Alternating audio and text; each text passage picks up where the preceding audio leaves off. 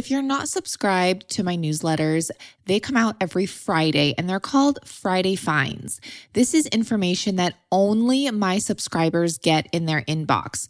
I share stuff like non toxic air fryers and kitchen appliances, new food finds, product recalls, food news, and food products that aren't even on the market yet. But I've got the scoop. This is not published anywhere else and cannot be found on my blog. So be sure you're in the know and subscribe to my weekly newsletters by going to lilsipper.com slash subscribe and enter your email. That's all you have to do. So go to L-I-L-S-I-P-P-E-R dot com forward slash subscribe to get exclusive information on everything food. What is a low residue diet and can it help your IBS? That's today's bite of knowledge. Hey guys, welcome back. It's Bethany Cameron, your host, and today's bite of knowledge is you guessed it, all about low residue diets.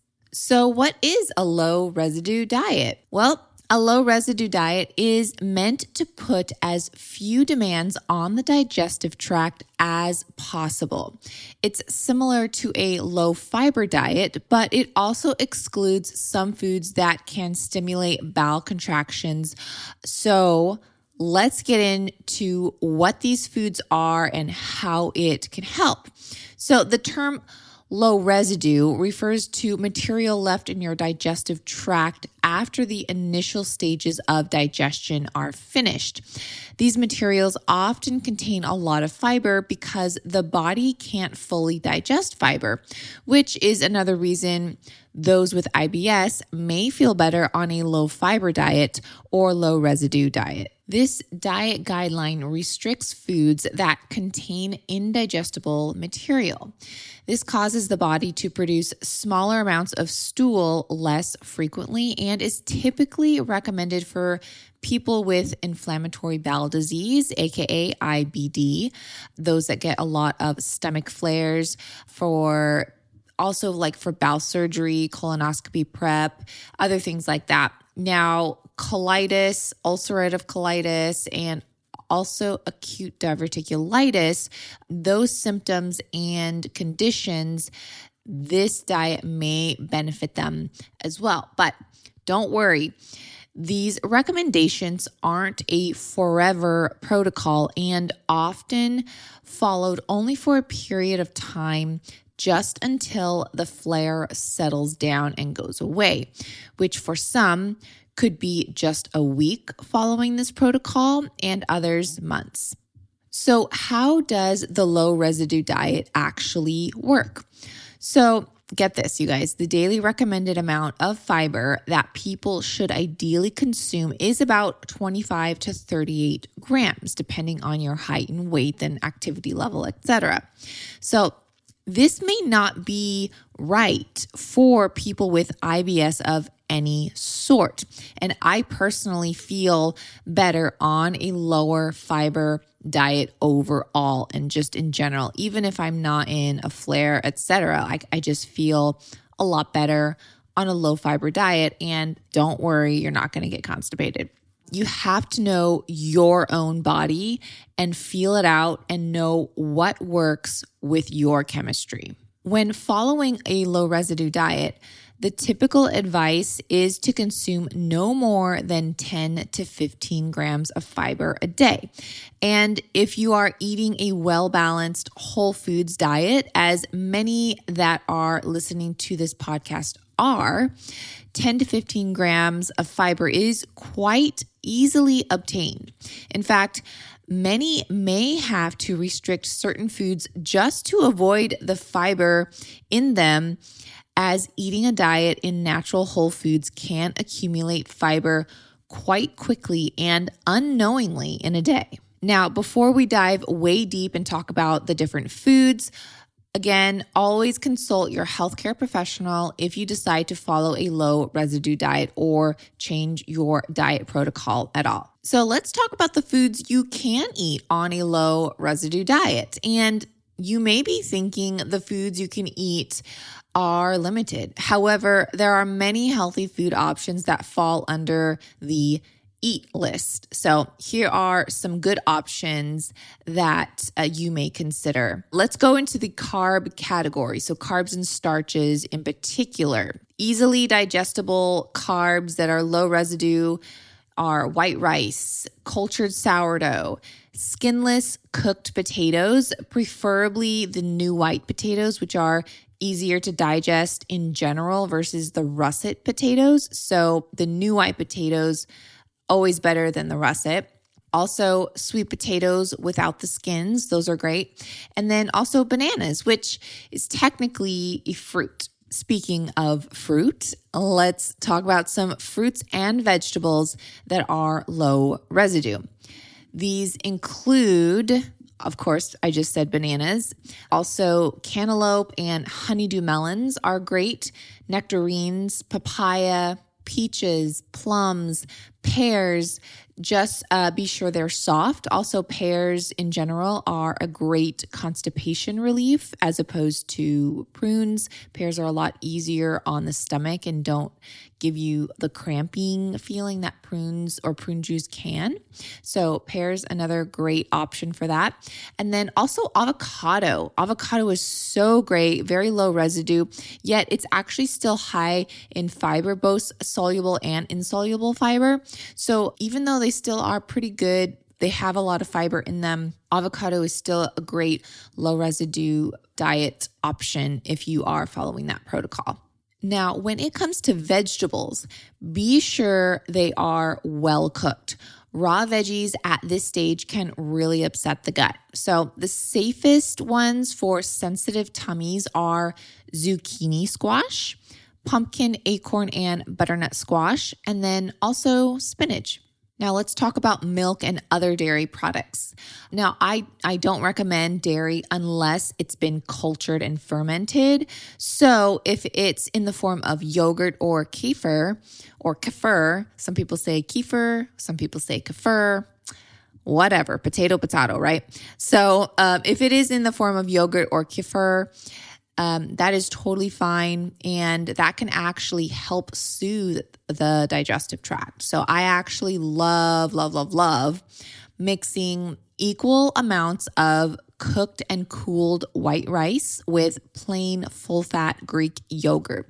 Sprinkle a little sea salt on top, and it tastes like rice pudding. I love it. And it actually can benefit the gut even more so because the probiotics in the Greek yogurt when you mix it with rice, it actually gets into your digestive tract a lot easier and it, it, survives. The rice creates like a little capsule for those probiotics and helps it get down into the gut.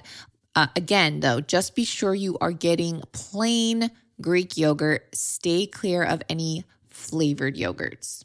Now, let's talk about protein on the low residue diet. So, of course, Greek yogurt is a great source of protein, but like when it comes to meat, choose finely ground. So, ground beef, ground turkey, ground chicken, those are the best options and can be made into meatballs, burger patties, or just cooked into small ground up meat crumbles. Uh, I think that's great. I love just cooking up the meat crumbles. Other forms of quality protein are eggs, which are one of the, the easiest proteins to digest among even cultured yogurt and beef and meat and all that. They are very low residue and also fish. So, fish is another great protein source that's easily digested. You definitely have options. So mix it up, get some variety in.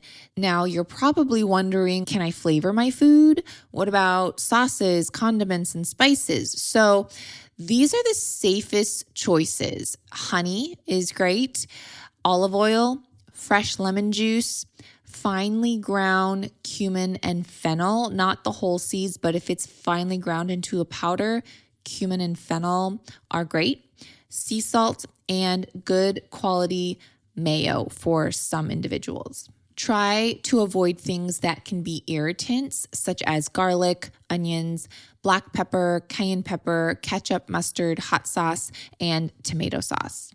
Now let's talk drinks. Now I I didn't want to forget about this category as fluid intake is critical especially if you're dealing with constipation or gut issues in general. It may be necessary to drink additional fluids to avoid constipation when reducing the volume of your stools with a low residue diet. So, stick with plenty of purified filtered water. Bone broth is another great option, as well as herbal teas. And don't forget to take electrolytes. I personally take Elements Raw Unflavored Electrolytes to stay hydrated, and that is my drink of choice. And if you guys go to drinklmnt.com slash digest, you'll get a free sample pack of eight individual servings. So that's D R I N K lmnt.com slash digest. Now, what about foods to avoid on a low residue diet? So, I, I also want to point out some foods that you should definitely be aware of and avoid. So, these include legumes, nuts, and seeds, most, if not all, raw vegetables. So, definitely make sure if you are consuming a vegetable, it's cooked.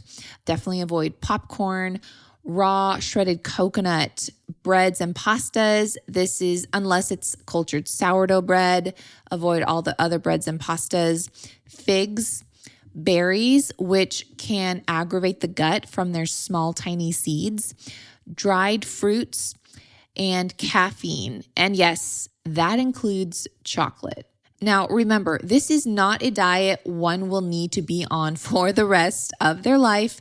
As mentioned earlier, this is to help one get out of an IBS flare and calm down any inflammation in the gut and go back into remission.